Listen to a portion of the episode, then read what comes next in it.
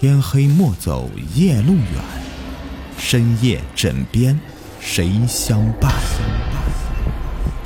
欢迎收听《灵异鬼事》，本节目由喜马拉雅独家播出。被偷走的脑洞。去年夏天，舅妈让我回老家帮忙主持舅舅坟墓迁移之事。舅舅葬的那座山。我们老家政府要开荒进行招商引资。舅舅死得早，舅妈就一直守寡到现在，膝下无子女。我这个外甥乐于充当其儿子。那天，我们在道士的指导下抬出了极其腐烂的棺材时，我舅妈和妈妈顿时晕厥了。舅舅的骨架呈现侧身状，膝盖骨顶着棺材边缘并断裂。盛夏的山顶，我冷汗都出来了。十七年前的那一幕，像电影一般的在我眼前回放。那年冬夜，寒风刺骨，我们一家人都进入梦乡了，却被一阵急促的敲门声给惊醒。来人是舅舅家里的邻居，告诉我们一个晴天霹雳：舅舅心脏病突发逝世了。妈妈一边哭一边在爸爸的搀扶下赶去舅妈家。那一夜，还在读初二的我，缩在被窝里，大气都不敢出，担惊受怕，熬到天亮。埋葬舅舅的第二天，舅妈哭着闹着要山上去挖坟。舅妈说，她昨天晚上做了一个梦，舅舅梦里指责她，说他根本就没有死，他为什么要埋了他呢？妈妈、爸爸还有其他亲戚都认为是舅妈伤心过度，出现了幻觉。甚至是精神的短暂失常，于是纷纷拉住舅妈劝慰她。在大家的劝慰下，舅妈才逐渐冷静下来，放弃上山挖坟的举动。后来，舅妈就再也没有提起过舅舅没死，她要上山挖坟的事情。直到去年夏天，舅舅的坟墓迁移。如今，舅妈已经在我们县城的精神病院里面住了有一年多了。医生说还需要长期住下去，妈妈和爸爸每天轮班去照顾这个疯疯癫癫的舅妈。妈妈和爸爸对我说：“照顾你舅妈算是我们在赎罪，当年拦住你舅妈去挖坟。”我已经是为人夫为人父了，我理解舅妈当年那个梦。当你爱一个人的时候，爱到骨髓里，你就会对这个人产生第六感。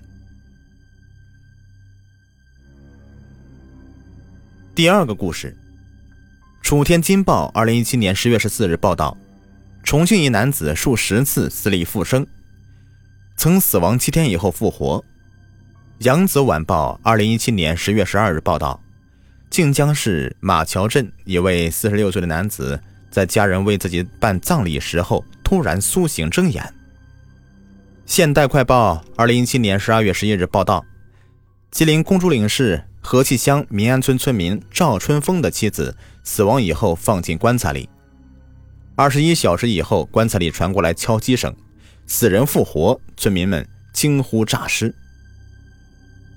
医学专家介绍，心脏死亡并不是真正的死亡，脑死亡才是真正的死亡。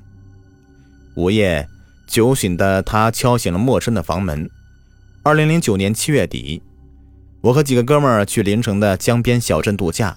男人的饭局当然少不了酒了，更何况此时远离妻子的看管。那时候，我们一边行酒令，一边喝到深夜。从桌子前面站起来时，每个人都是摇摇晃晃的，只好相互搀扶着去旅馆，各自走进各自的房间。第二天醒来，已经是日上三竿了。我们在旅馆大堂集合时，却不见大鹏。打大鹏的手机也是关机的，敲大鹏的房间门没有动静，大伙急急的喊来服务员开门，只见到床上的被褥摊开着，大鹏的东西也都在，只是房间里没有大鹏的影子。他什么时候出去的？呃，好像是昨天晚上。他说下楼要拿瓶水，我们恰好没有了，他就出去了。服务员的话让我们惊出一身的冷汗。半夜出门，至今未回，这外面就是滔滔的江水啊！我们几个分头把小镇掀了个底朝天，都不见到大鹏的踪影。正准备报警时，一辆警车停在我们面前，大鹏随着警车走下来。我们正诧异时，大鹏说道：“这家旅馆呐，忒黑了，连口水都没得喝，还趁我出去买水的当儿。”又把房间给别人住了，找他们要押金还不给，所以我报警了。呃，你们几个没什么事吧？我听的是云里雾里的，不知道这中间到底发生什么事了。最后啊，还是警察帮我们解开了疑惑。这哥们儿下楼去买水，回头就大模大样的上了人家隔壁旅馆的三楼，拿着钥匙捅了半天没打开门。倒是把里面睡的人呐给吵起来了，然后下楼就吵着要退房，让人家把押金退给他。人家说你没有登记，他就急了，打电话把我们叫来。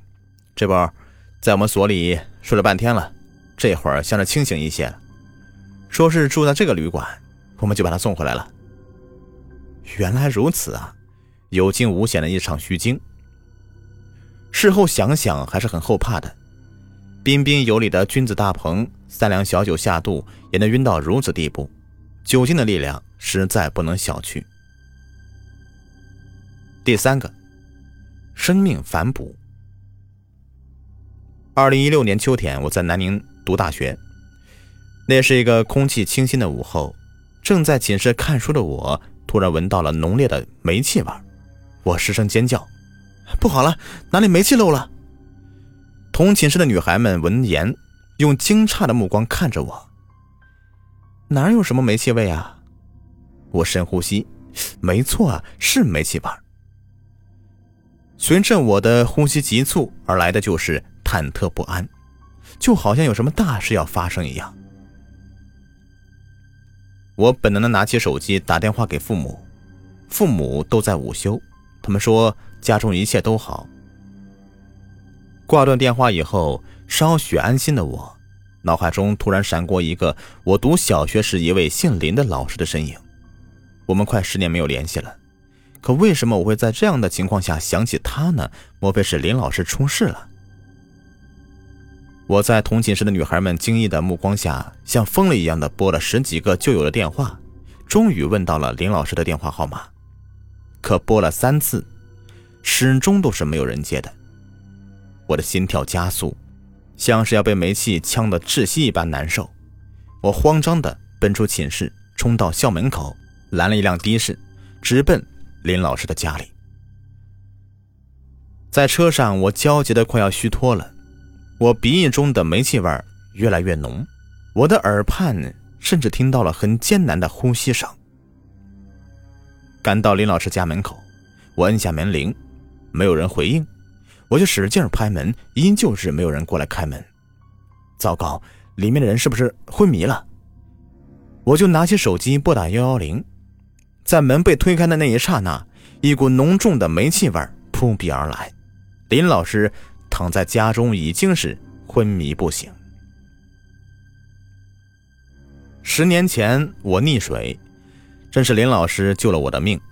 而十年后，我鬼使神差的直奔他家。将他从煤气泄漏中给救了出来，这算不算是一种另一种方式的反哺呢？